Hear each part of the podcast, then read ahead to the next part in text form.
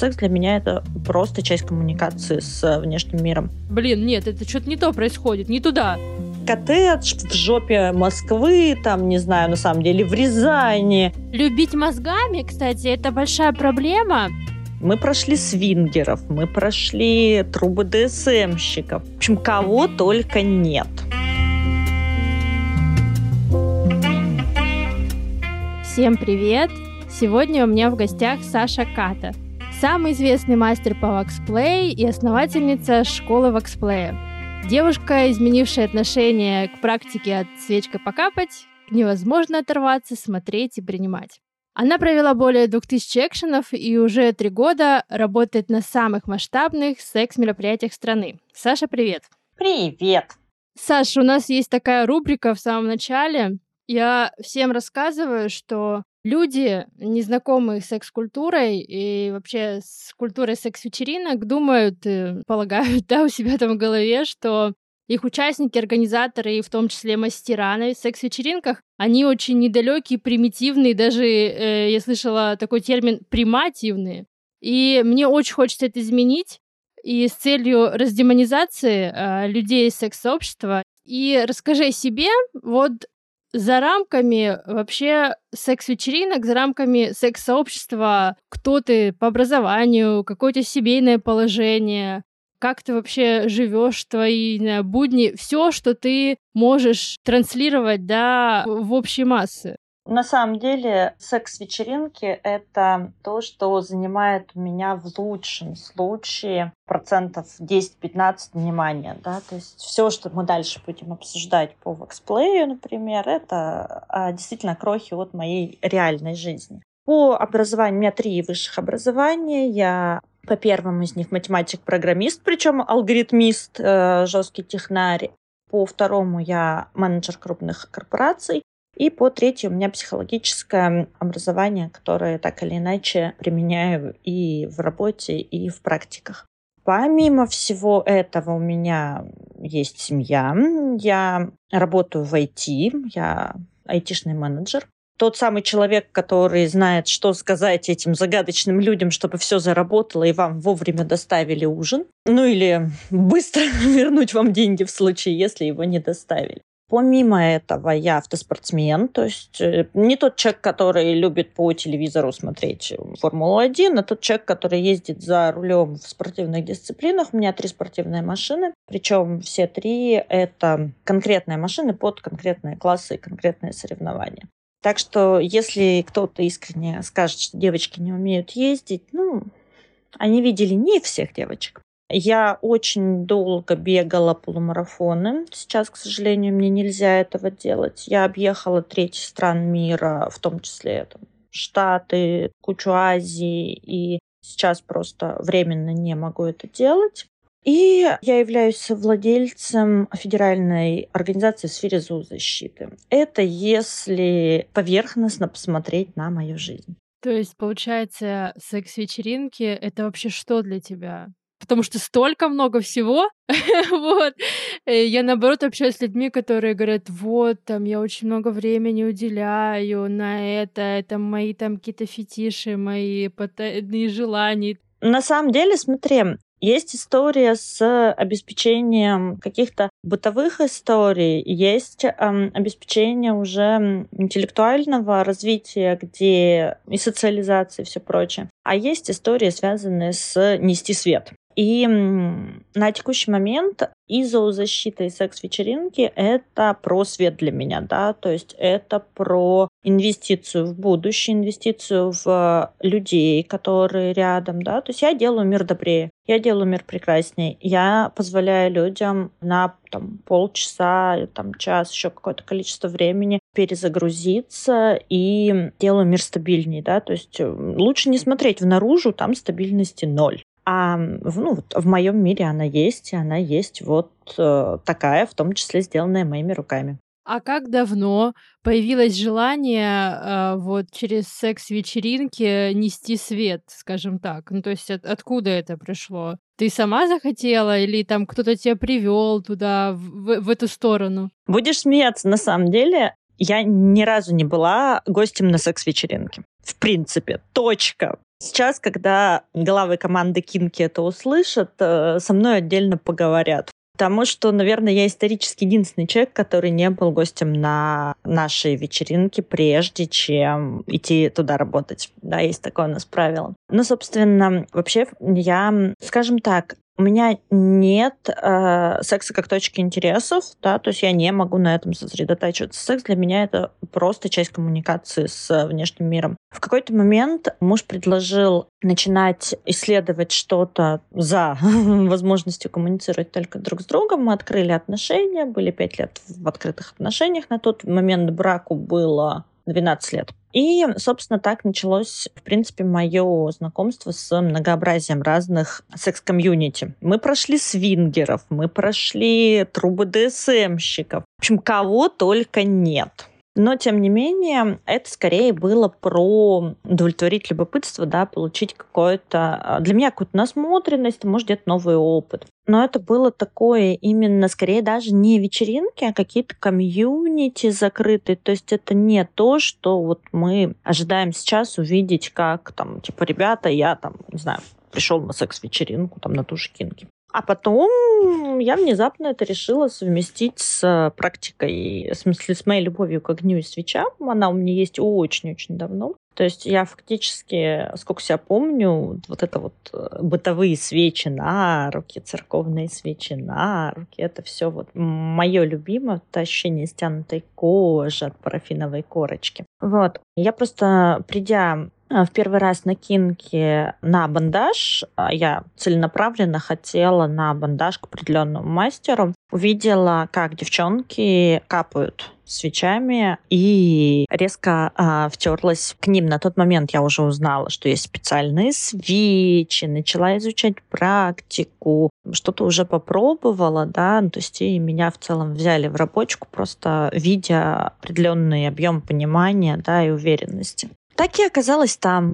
А так как эта история не про деньги, и она никогда не будет про деньги, да, есть великолепный миф о том, что мы все шикарно живем за счет того, что торгуем своим телом или делаем что-то на секс-вечеринках. Так вот, секс продается не настолько. Поэтому я для себя решила именно переориентироваться, да, то есть мне есть чем зарабатывать деньги, у меня для этого есть голова. Мне хочется делать что-то, да, что дает тепло здесь и сейчас, да, то есть согреть ближнего, вдруг мир будет теплее. Ну и, соответственно, вот это просто совместилось душевно, да, что я нахожу свои вечеринки, своих людей и даю им вот это тепло. Вот примерно так это и было.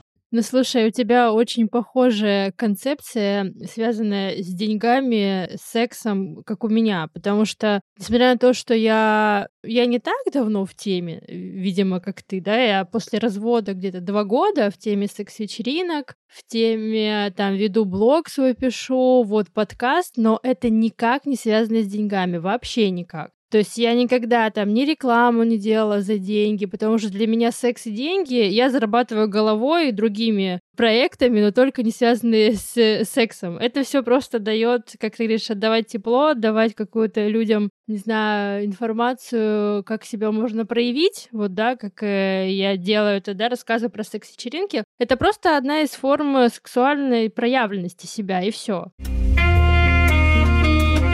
У меня, конечно, вопрос к тебе как мастеру. У меня есть одна такая особенность. Несмотря на то, что я рассказываю про секс-вечеринки, первый сезон мой был посвящен организаторам секс-вечеринок, я не люблю практики на секс-вечеринках вообще никакие. За 2 года единственная практика, в которой я участвовала, это был йони-массажист, мой друг, которого я знала, мне было, ну, комфортно к нему идти. Все остальное для меня секс, да, практики нет, потому что для меня практики — это что-то более глубокое. Ну, то есть я в индивидуальном формате, да, я прям могу расслабиться, на вечеринках почему-то нет. У меня вот вообще очень большой вопрос к ваксплею. Ну что же, все говорят, поди попробуй, а я как будто не могу расслабиться и человеку довериться. для чего люди на секс-вечеринках, по твоему мнению, ты же много людей видишь, общаешься с ними, да? Зачем именно на секс-мероприятие идти туда? Что это? Это тебя расслабляет перед тем, как пойти сексуально взаимодействовать с кем-то? Либо это какой-то другой кайф получить, да, там, болевой? Сейчас я тебе расскажу несколько интересных вещей. Первая интересная вещь. Многие люди ходят на секс-вечеринки не для того, чтобы заниматься сексом. Точка. Это самое важное, что от чего мы сейчас будем отталкиваться. Ну вот, например, я, да, окей, я работаю на секс-вечеринках, да, я ни разу не была гостем, но представить, что я буду сексом на вечеринке заниматься, я не могу, это для меня too much, это для меня табу. Я могу познакомиться, я могу пообщаться, я могу потанцевать, но я не буду, например, заниматься сексом. Что касается практик. Во-первых, ты не одна такая, солнышко мое. Вас таких очень много, и сейчас я расскажу примерно, вот как это все устроено. Во-первых, можно не ходить в практику, но ты видишь и ты узнаешь, что эта практика есть. Люди выходят, ты можешь спросить, как это происходило, что они чувствовали, да, сам там большой страх, больно это или не больно, или там у мужчин, а мои волосы останутся или не останутся со мной, боже, мужчины, перестаньте переживать за свои волосы. Ну, то есть есть ряд людей, кто на секс-вечеринке доходит ровно до забора, да, до посмотреть. Это нормально, потому что действительно очень важная история – это история про доверие. Но при этом, смотри, ты говоришь, что ты не можешь довериться на секс-вечеринке, а многие люди, наоборот, они не готовы идти куда-то тет-а-тет с человеком, особенно, да, учитывая, допустим, если бы я была мальчиком, да, ты была маленькая девочка. То есть тут вопрос очень важный в том, что далеко не всегда можно позволить себе действительно оказаться тет-а-тет с человеком. Во-вторых, сеансы, они все очень разные. То есть все практики, каждая, она со своим настроением, со своим сценарием. Кто-то идет ко мне, чтобы взбодриться. Да, есть люди, которые приходят, говорят, что-то меня работа размазала, у нас есть там, не знаю, какое-то время, давай собери меня назад. Я собираю. Есть люди, которые приходят ко мне скорее для того, чтобы раскрепоститься. То есть у меня есть в канале истории большая рубрика с эмоциями, и в этих эмоциях много достаточно историй как раз про то, чтобы человек имел возможность даже банально там, снять с себя одежду. То есть кто-то может идти в практику не для того, чтобы получить практику, а для того, чтобы принять что-то в себе и что-то прокачать. Есть люди, которые приходят условно на слабо, и есть люди, которые приходят именно с точки зрения «я настолько боюсь, что мне проще, что рядом со мной будет там, стоять и хихикать кто-то еще». Да? То есть есть люди, которые выгуливают свой эксбиционизм, и наоборот, скорее, для них это не практика, это привлечение внимания. То есть свечи — это инструмент работы не только с психологическим состоянием, но и с кучей возможностей. Сегодня как раз для школы писала большой блог по выстраиванию экшенов для зрителей, да, и как раз там все касаемо как эксгибиционистов, да, и той истории, которая ведет их не только в практике, да, но и там, в принципе, там, красивым костюмом, какому-то привлечению внимания со стороны именно какой-то толпы. Вот, поэтому на самом деле люди, которые идут в практику на вечеринке, они многие вообще не про практику. И практика на вечеринке, индивидуальная практика – это совершенно разные вещи. Если говорить о больших вечеринках, если говорить о ресурсе мастера на них, то у нас есть какое-то крошечное время, там, полчаса на человека условно, потому что мы тоже люди, мы физически устаем. Работать не видя, не слыша человека, когда там, не дай бог, еще кто-то пытается толкать тебя в спину, это совершенно адский ад. И, конечно, мы можем дать очень узкий сегмент ощущений. Когда человек приходит ко мне индивидуально, это совершенно другое. Это возможность и раскрыть запрос, и поработать с разными материалами, инструментами, да даже там позу как-то менять. Еще что-то, что на вечеринке может быть недоступно по причине там, крохотной совсем зоны. Тем не менее, есть вечеринки, где просто объединяются люди, которые вот приходят знакомиться с практиками, потому что идти одному к мастеру страшно. И я за свою историю видела очень много таких людей, которые сначала приходят знакомиться ко мне на мероприятии, даже, может, не идут в практику, но просто знакомятся, коммуницируют, спрашивают именно там о каких-то нюансах, и потом уже приходят на полную практику в частном порядке. Более того, очень много людей, которые просто ходят, любуются, это же безумно красиво, а потом идут заниматься своими делами от танцев до секса. То есть практики в секс-вечеринках, это, знаешь, еще один способ раздеть людей, тех, кто сам пока не готов раздеваться. И причем это в смысле души даже, а не в смысле физическом. Я встречала, например, девушек, которые шли на вечеринки только ради практик. То есть они, например, не знакомились ни с кем, не занимались сексом. Они вот просто хотели либо себя показать, то есть там повисеть на шибаре красиво, чтобы тебя пофотографировали, там попробовать какие-нибудь электроплей, вакс-плей, фаерплей, вот какие-то такие моменты. Но, например, знакомиться с кем-то и заниматься сексом им неинтересно. Ну вот я из таких примерно, да. Да-да-да, будешь?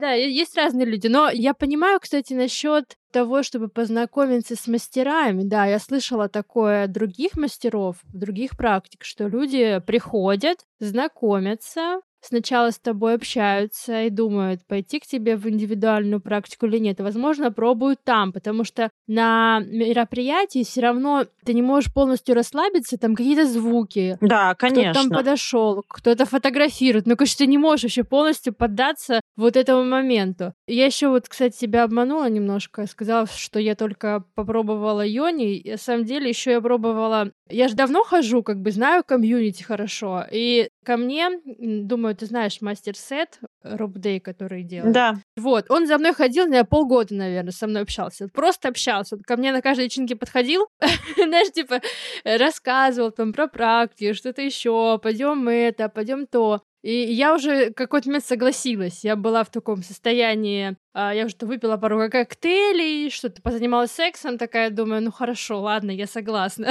И мы пошли, и я поняла, что для меня вот такая болевая практика, хотя она тоже болевая, у всех же порог разный, также по ваксплею кому-то болевая, кому-то нет, а она не имеет какого-то сексуального контекста. Ну, то есть она классно расслабляет, но когда, например, во время этой практики ко мне пытались прикасаться к эрогенным зонам, меня это выкидывало вообще из экшена, знаешь, я такая, блин, нет, это что-то не то происходит, не туда, то есть туда не надо. Я сосредотачивалась вот на этой боли, да, на принятии этой боли. Я, например, люблю там гвозди, вот, знаешь, вот эту боль через себя пропускать, и это по-другому совсем... Вот, я поняла, что да, практики, да, но только не на секс-мероприятии. Секс-мероприятие — это что-то про другое. Ну, может, там посмотреть, как ты говоришь, как это красиво и так далее. Еще момент. Я вспомнила, как я тебя первый раз увидела. Я насчет вот красоты, потому что ты очень яркая всегда, с дредами, со всем этим, и это выглядит еще круче. Со стороны. Да, мне нужно было куда-то это девать, солнышко, поэтому, да, я создала себе этот образ. Да, это было... Да-да-да, оно у домиков, я помню, что я видела тебя так со стороны, просто смотрела, и вот от тебя как будто реально вот какой-то свет, знаешь, даже когда там что-то готовилась, что-то там только пришла, там разбирать стала, и ты прям такое яркое, такое что-то, знаешь, прям вот хочется даже просто посмотреть со стороны на тебя. Вот, из-за вот этого всего. Я понимаю, да. Есть люди, которые, более того, которые используют меня как телевизор, чтобы передохнуть. То есть вот ты говоришь, на Кинке есть забор и шутка. Сашу надо хранить за забором. Сейчас расскажу, почему. И, собственно, вот этот забор — это граница зоны моей ответственности. И я, когда между практиками глаза-то поднимаю эпизодически, я вижу одних и тех же людей, и потом с ними болтаю, говорю, вы чё? Они такие, а мы чё? Мы вот пошли потанцевали, там вот познакомились, тут вот позанимались сексом, тут вот поняшились, пришли к тебе отдохнуть, поиспользовали тебя как телевизор, посмотрели твой экшен и пошли с новыми силами в другие активности какие-то. Так что да, я в целом очень рада тому, что я еще немного телевизор. Не, на самом деле это круто, потому что я видела мастеров, на которых мне не хотелось смотреть. Например, мастера, которые БДСМщики, которые прям, вот знаешь, от них идет очень сильно какая-то отрицательная энергия. Ну, то есть, когда они вот сами по себе садисты, и они делают это вот, они питаются вот этим вот, не знаю, как это объяснить. Да, я понимаю, о чем ты. Болью, да, или еще чем-то. Да, то есть это прям настолько, я даже не могу с ними подойти пообщаться, потому что человек вообще не о том, о чем я хочу. Ну, это по всем практикам, по ваксплею тоже встречала девочек, которые со стороны даже, как ты смотришь, вроде это сексуально, да, но я понимаю, что там не секс важен, там что-то другое должно быть, там что-то более глубокое, приятное и тёплое.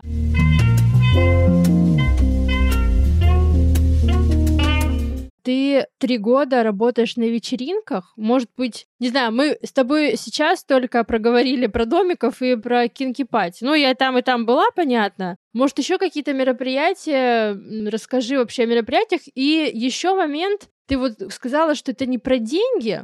Вообще, на каких условиях ты ходишь на мероприятия, если это можно как-то разглашать? Можно не говорить название вечеринок, но хотя бы вот какие-то, может быть, предложения были необычные, там, я не знаю, от организаторов, пожалуйста, приедь, мы тебе там все предоставим, потому что у меня было, что меня приглашали на вечеринку просто как гостя, я там немножко помогала по маркетингу им, без денег, без ничего. Я говорю, я не могу, у меня ребенок, я не могу, мне не с кем его оставить. Говорит, давай мы тебе заплатим, няню оплатим. Я говорю, блин, вы серьезно? Ну, типа, как бы люди даже были готовы мне платить няню, чтобы я там приехала и побыла у них на мероприятии. Может быть, у тебя какие-то истории в этом плане интересные есть? У меня есть интересные и в ту, и в другую сторону. Давай сначала про сами вечеринки. Ну, то есть, фактически, вечеринки делятся на несколько групп. Это классические кингстерские вечеринки, вечеринки, где секс, костюмы и вот эта вот вся история. Скорее, раскрепощающая, да, то есть где люди идут именно в секс как в коммуникацию. Из них это большие, это вот самая большая, собственно, это кинки-пати российская, которая правильная кинки-пати.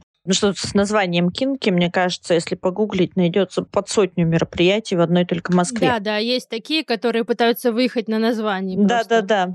Вторая на Зломаме, которая недавно распалась на несколько направлений, да, то есть и там я работала. Следующая за ними — это Wonderful People Party. Это очень такая... Ей тоже где-то, наверное, 3 или 4 года. Это очень маленькая комьюнити людей, которые делают большие вечеринки. Они как раз скорее познакомиться с практиками, познакомиться с телом, перестать стесняться, да, то есть о телесности, о принятии себя через вот историю с телесностью. Это, ну, допустим, пример, да, кингстерских вечеринок. Есть классические БДСМные мероприятия, причем вот у домиков, у тех же, да, часто скорее в эту сторону уклон, да, где встречаются люди по интересам уже именно в сфере БДСМ.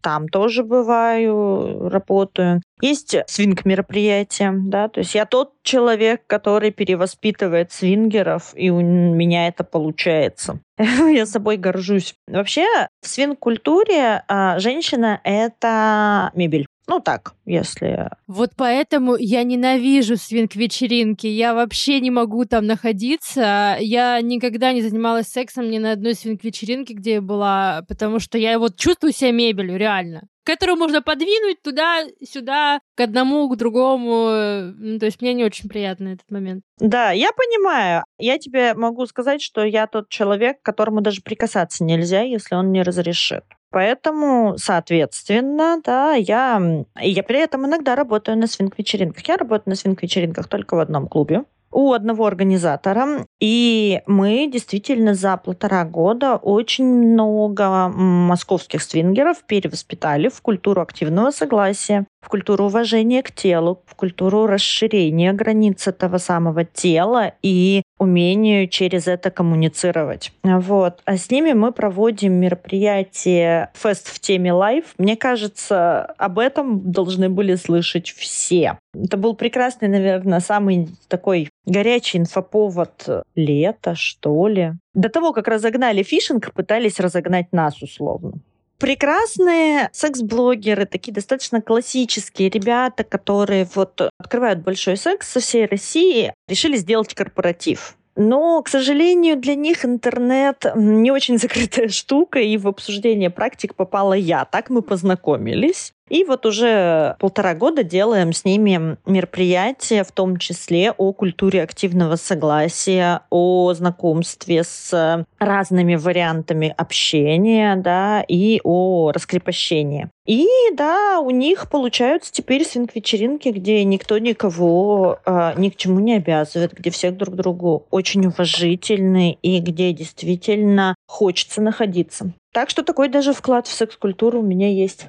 Ну, это круто, да, потому что не во всех свинг вообще комьюнити, да. Ну, то есть я, наверное, попробовала в самом начале. Вот, кстати, много очень кто людей. Ты тоже, по-моему, упоминала это, что начиналось со свинга. Вот и у меня тоже началось со свинга, еще там с мужем бывшим. И там, да, ты вот себя чувствуешь. После этого у меня вообще какое-то отвращение к свинг-мероприятиям, к свинг-комьюнити. Особенно эти, знаешь, свинг-клубы. Ну, это я имею в виду, типа, там, Мадам и Ева, что там у нас, Винтаж, но это же вообще какой-то кошмарный кошмар. Ну, для меня, не знаю, я тоже человек такой, что, ну, я не со всеми пойду в контакт, мне прям, ну, как бы, я избирательна, да? Ну, ты молодец, да.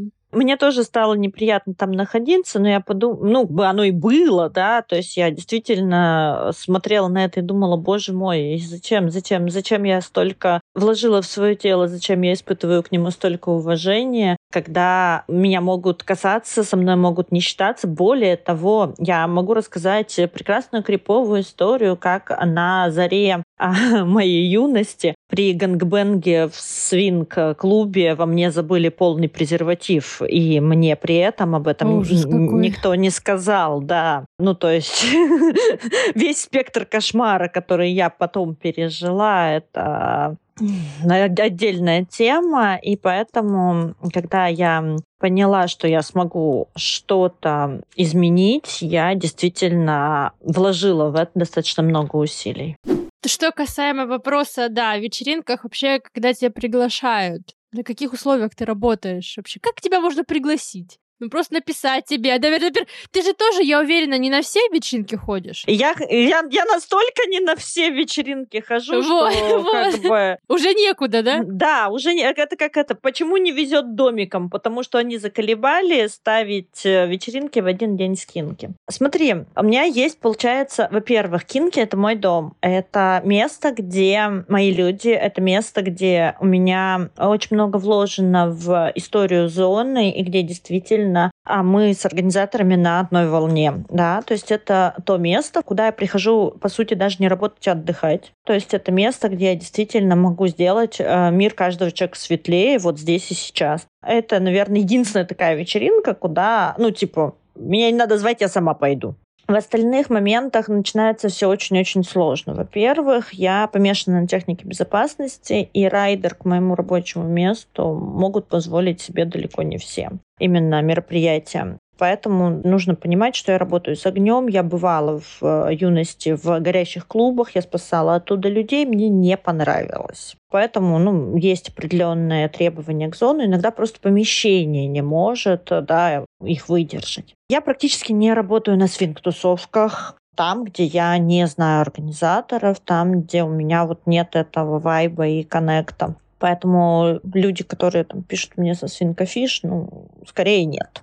Понятно, что, в принципе, наверное, мне можно написать. У меня, когда я работаю не в составе команды, я сама там организую зону, то есть я все делаю полностью под ключ. Но очень важно, чтобы мне было интересно на мероприятии, да, чтобы это были мои гости, чтобы это был мой вайб, чтобы людям было это нужно. Ты вот сказала, что есть там люди, которые практикуют так, что к ним не хочется подходить. А вот есть организаторы, когда ты общаешься и понимаешь, что вот с ними не хочется сотрудничать. Ну, такие уже, конечно, нет. Но при этом, господи, что мы только не делали. Были там люди, которые обещали мне там любые деньги, только там я поеду ваксить в Питер вот прямо сейчас. Ну, там примерно такая же ситуация была, знаешь, что там из разряда через там 6 часов у нас вечеринка в Питере. Я такая, я все понимаю, ребят, да, как бы нет.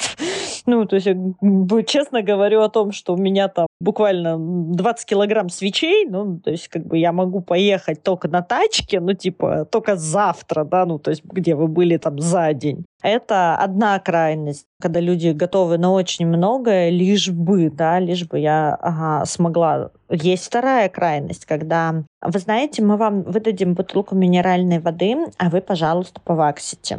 К слову, о тех, кто думает, что вакс — это супер штука про деньги, там, когда ты берешь там деньги за сессию. Как же это можно? Так вот, хорошая ваксплейная свеча стоит от 800 до 2000 рублей. Одна.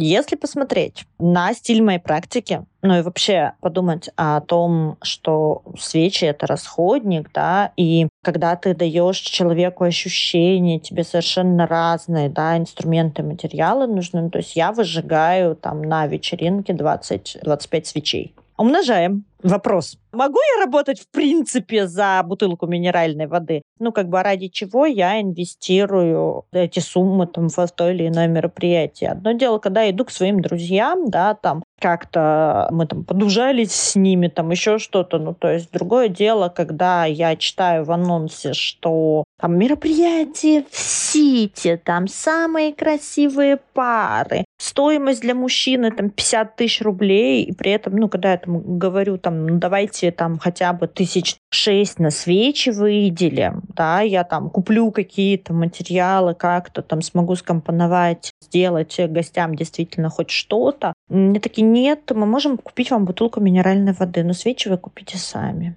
Я такая: я могу себе купить бутылку минеральной воды, и свечи тоже могу купить. Вот, то есть таких, кстати, довольно много, при этом грешат этим только свингеры почему-то. При этом моя практика, в отличие от бандажа, это постоянные расходы. То есть ваксплей для меня это очень дорогостоящее хобби. Ну да, мои спортивные машины все еще жрут больше. Вот, но тем не менее...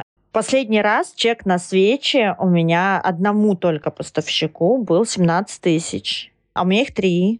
Ну, то есть вот просто я в декабре чуть-чуть свечками закупилась, чтобы в январе их все благополучно потратить. И люди почему-то не понимают, что это дорогущая расходка. Так, на самом деле, выезжают некоторые, кто типа варит свечи сам, ровно для того, чтобы вот работать на мероприятиях, которые, ну, не хотят оплачивать расходники. Ну, окей, пожалуйста, это просто не мои люди, да, то есть это те, кто не хотят уважать именно саму практику. Так что у нас скорее обратный момент есть истории с алкоголем, да, то есть я, как человек, помешанный на безопасности и на медицине, могу очень много рассказать о вреде алкоголя, наркотиков и всего прочего, ну, именно в практике. И когда, допустим, меня зовут на вечеринку, где в открытую употребляют и продают наркотики, ну, для меня это странно. То есть, во-первых, мне не хочется сидеть. Есть более симпатичные статьи, чтобы сесть.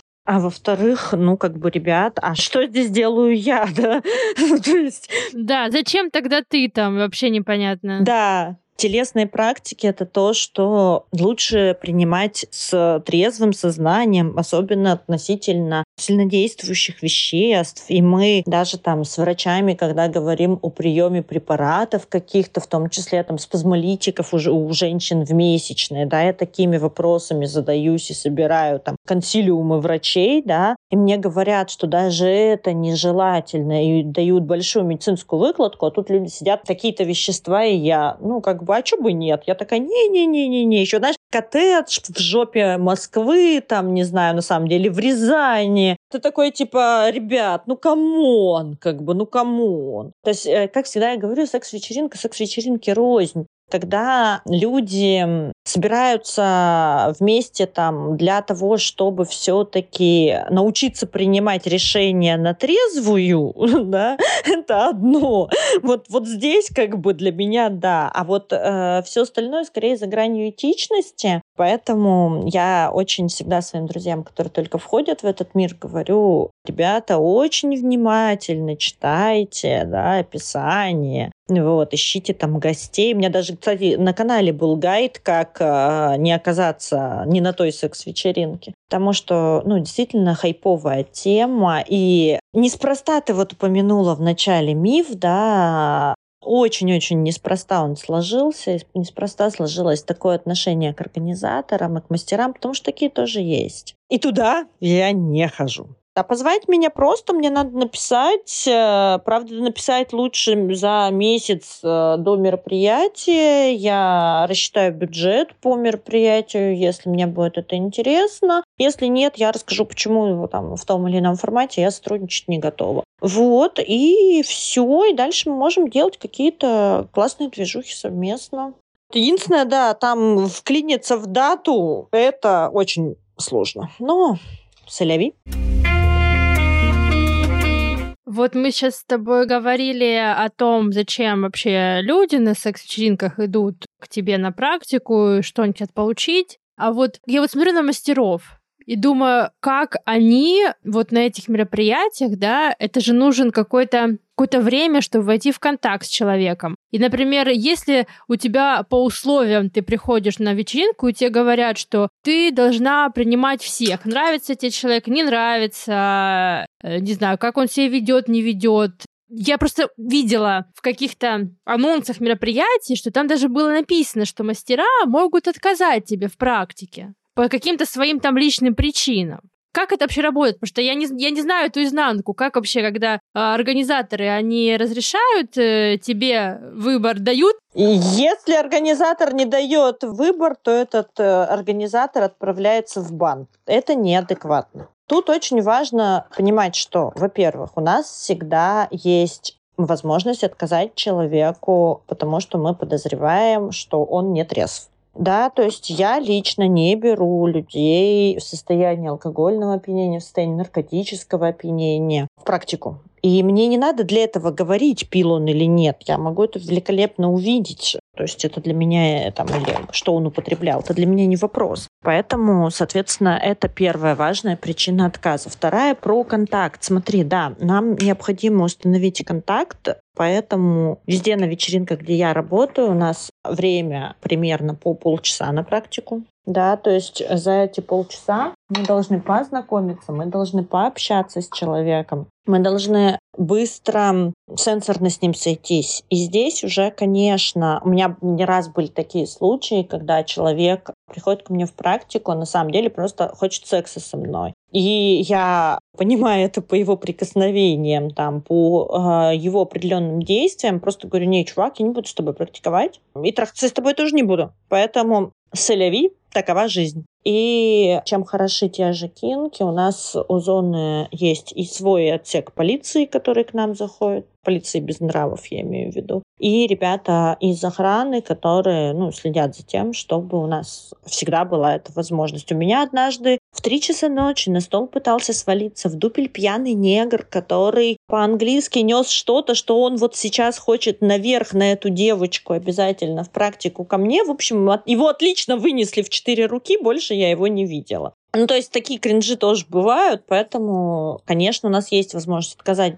Если организатор обещает обязательное попадение на практику, обязательный секс, не знаю, что-то еще, это неадекватный организатор, ребята, бегите. Более того, я понимаю, что не всем хочется со мной практиковать. То есть есть люди, для кого... У меня есть мужчина, которого я возбуждаю сексуально, поэтому он никогда не пойдет ко мне в практику. То есть вот у него это тоже стопер, потому что для меня практика не про секс, для него практика не про секс. И вот, ну, мы не можем взаимодействовать, да, откуда такие вещи может взять организатор, поэтому да. Ну, на самом деле, это, да, такая история, вот ты сейчас сказала, мне сейчас просто вспомнила тоже момент, что мужчина, да, которому ты нравишься сексуально, он не хочет к тебе в практику идти, ну, потому что это совсем какое-то другое. Да. Знаешь, близкий моему сердцу мужчина, который практикует тантру и йони, как-то мне сказал, что он не хотел бы, чтобы я видела,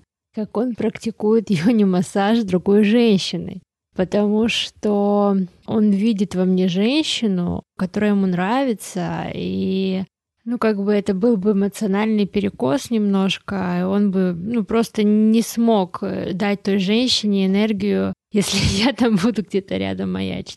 И вот мы плавно перешли к вопросу об отношениях, потому что я как бы знаю тоже много людей, которые вот в секс-сообществе, им очень сложно построить отношения, даже мне очень сложно построить отношения с людьми не из секс-сообщества. Ну, то есть я, если встречаюсь с мужчинами, то они вот в рамках в этих. Все, кто за рамками секс-сообщества, мне с ними не интересно, мне с ними интересно не общаться, не секс с ними не интересен. В какой-то момент стал вот какой-то... Там я не знакомлюсь ни в Тиндере, ни в каких-то таких, или как там, Пьюре, да? Это просто для меня тихий ужас, честно. Ты сказала, что ты уже 19 лет в браке.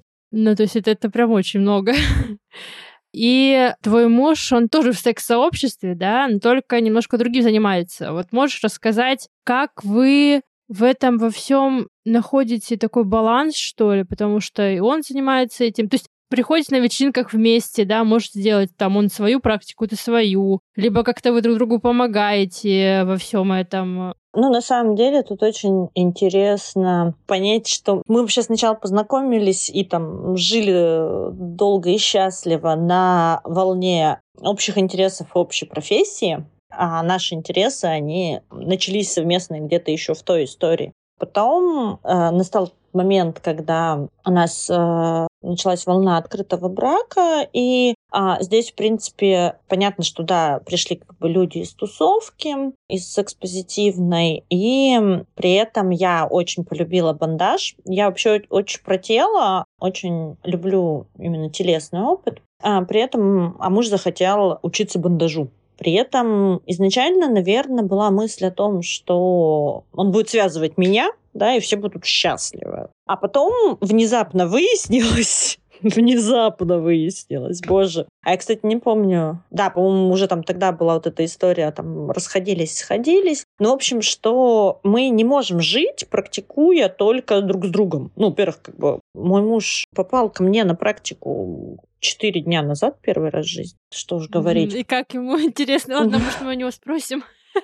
Да, он сейчас это... Я его призову, да, он до сих пор, мне кажется, не понял. И на самом деле, когда он начал учиться бандажу, я была его моделью, мы очень много всего сделали вместе с точки зрения становления бандажного мастерства. Я при этом там связываюсь с его первым учителем, еще с одной бандажисткой и с ним, да, то есть у меня бандажная полиамория. И при этом до недавнего времени его вообще не интересовала моя практика. То есть, ну, там есть где-то человек, который свечкой капает. Ну, это стандартная история всех бандажистов. И при этом, да, он работает также на вечеринках, он связывает свое удовольствие, он учит связывать, он через это реализуется, он там участвовал в съемках фильмов, клипов каких-то, ну, то есть такие вещи, да, которые отдельно двигают его в этом мире. Вот. Но при этом, кстати, его партнерши, да, многие, наверное, из тусовки, хотя я бы не сказала.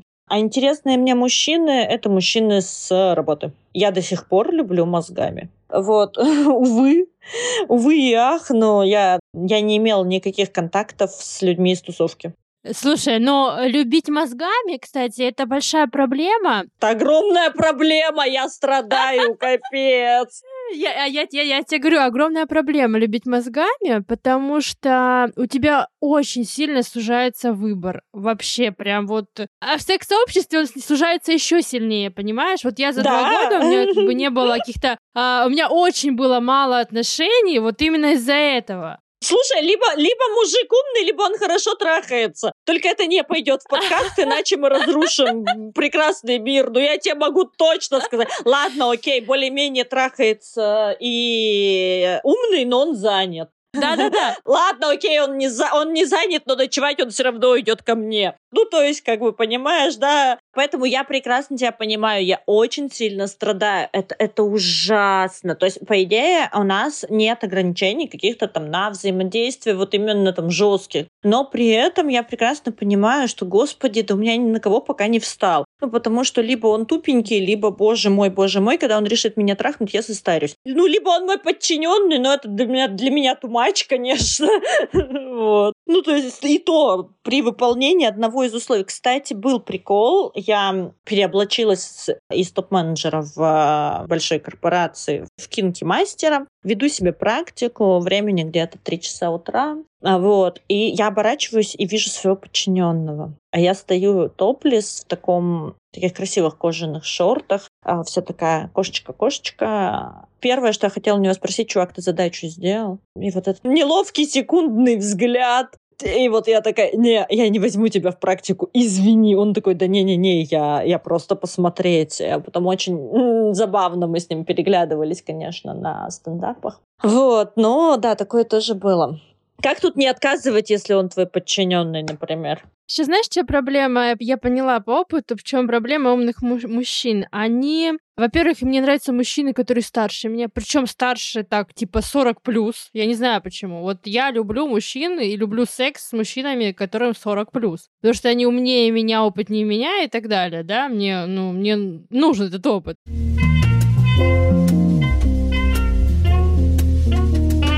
Слушай, ну давай мы тут 5 минуточек, если можно увидеть твоего мужа, можно включить видео. Да, у меня к нему вопрос про практику, которую ты ему делала. Может, он что-нибудь расскажет интересное?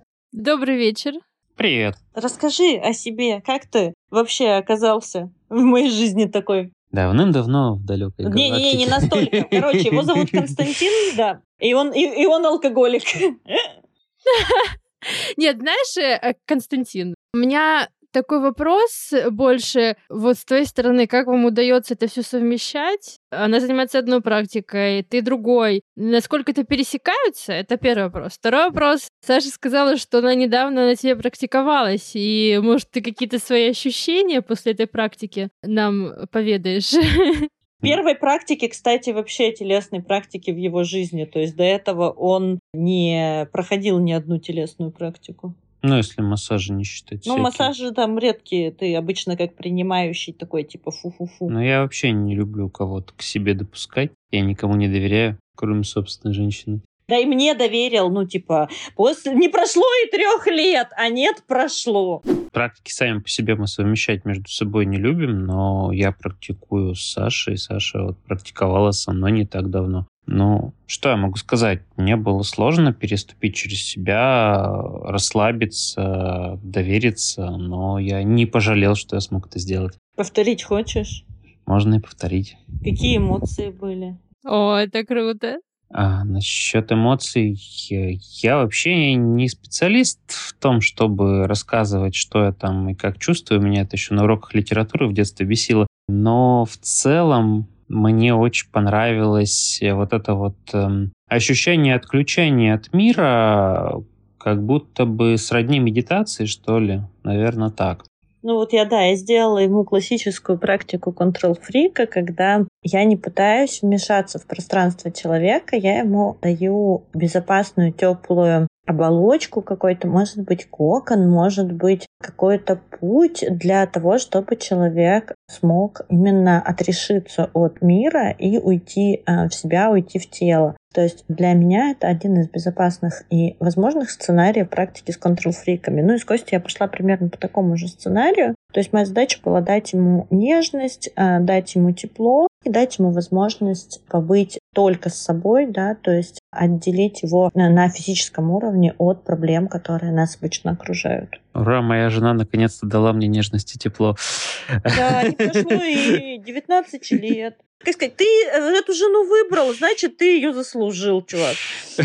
А это если что, что вот эти шуточки про брак, это вечно. Я поняла. У меня вопрос к Константину, большой прям вопрос. Вот ты сказал, что ты сам не очень любишь свою сторону, какие-то телесные, но в то же время ты любишь отдавать. Просто расскажи вообще про свою практику, я там ссылочку поставлю в подкасте, на твой канал тоже, чтобы люди понимали, с кем они общались. Ну, вообще, меня зовут Константин, я связываю людей, а обычно я так говорю. Моя практика — это практика ограничения подвижности с помощью веревок. можно отнести к ней шибари, веревочный бандаж, кинбаку, другие умные разные слова, но по сути все это сводится к тому, что я действительно связываю людей специальными веревками, и так или иначе им становится либо сразу хорошо, либо сначала плохо, а потом хорошо. В моей практике 4 основных направления. Это секс, боль, медитация и эстетика. Можно их в разных степенях варьировать, смешивать между собой или ограничиться каким-то одним направлением. То есть можно просто сделать красивую фотосессию, ограничиться чисто эстетикой. Можно сделать чисто медитативную сессию или чисто болевую сессию для людей, которые любят боль и раскрываются через боль. Ну, а еще у меня такой вопрос. А вы вот кто вообще первый начал практиками заниматься? Именно на вечеринках, потому что у меня подкаст про вечеринки. А кто первый вот на вечеринках стал практиковать, ты или Саша? Я вот не помню, но, по-моему, все-таки с меня началось на вечеринках. То есть у нас первый пошел на вечеринку работать? Да. Ну, работать пошла я. Да? К Николаю, да. Ты пошла на шибару, да. А я пошел на ВПП, и разница там была... Ну, там минимальная какая-то разница, месяц, да. Может. То есть мы практически одновременно. Но это как-то помогает вам в отношениях? Ну, что у вас какой-то общий интерес? Или, наоборот, больше проблем появилось? Ну, как минимум, это... Еще одна тема для совместности, для общения, для разговоров между собой. Вот если, например, один человек, не знаю, работает программистом, а второй там врачом в больнице, и они приходят вечером домой, и даже если они начнут друг с другом разговаривать, они практически ничего не поймут. Да ладно, если люди умеют объяснять, все все поймут. Просто в основном объяснять людям лень. А наша с тобой совместная работа — это шикарно совершенно. Он пошел работать, я, не знаю, там, пошла готовиться. Потом он такой отработал, приходит, смотрит чуть-чуть, как я работаю, уехал спать. Саша приезжает домой в 6 утра, Костя открывает ей дверь, такой: «О, с Новым годом!» Вот примерно так мы отлично работаем. Хотя да, на самом деле точка совместности очень важная, конечно. Спасибо, ребят, давайте будем заканчивать. Очень приятно, особенно приятно было поговорить с вами обоими, потому что я вот заметила, многие там, не знаю, скрывают или, например, не очень хотят афишировать какие-то свои отношения. А вы такие 2 блогера, 2 мастера, прям очень-очень приятно с вами пообщаться. Спасибо большое. Все, давайте, хорошего вам вечера. Все, и тебе спасибо. Пока. Пока-пока. Контакты прекрасной ваксплейщицы Александры и ее мужа-бандажиста Константина вы можете найти в описании к этому выпуску. Спасибо, что прослушали 2-й выпуск 2-го эпизода подкаста «Никаких больше вечеринок». Подписывайтесь на подкаст, чтобы не пропускать новые эпизоды. Ставьте звездочки в Apple Podcast и сердечки в Яндекс.Музыке. Так вы поможете большему количеству людей узнать о моем подкасте. Жду вас в своем телеграм-канале, где вы можете оставить свой отзыв. Ссылка в описании. Встретимся в следующий четверг.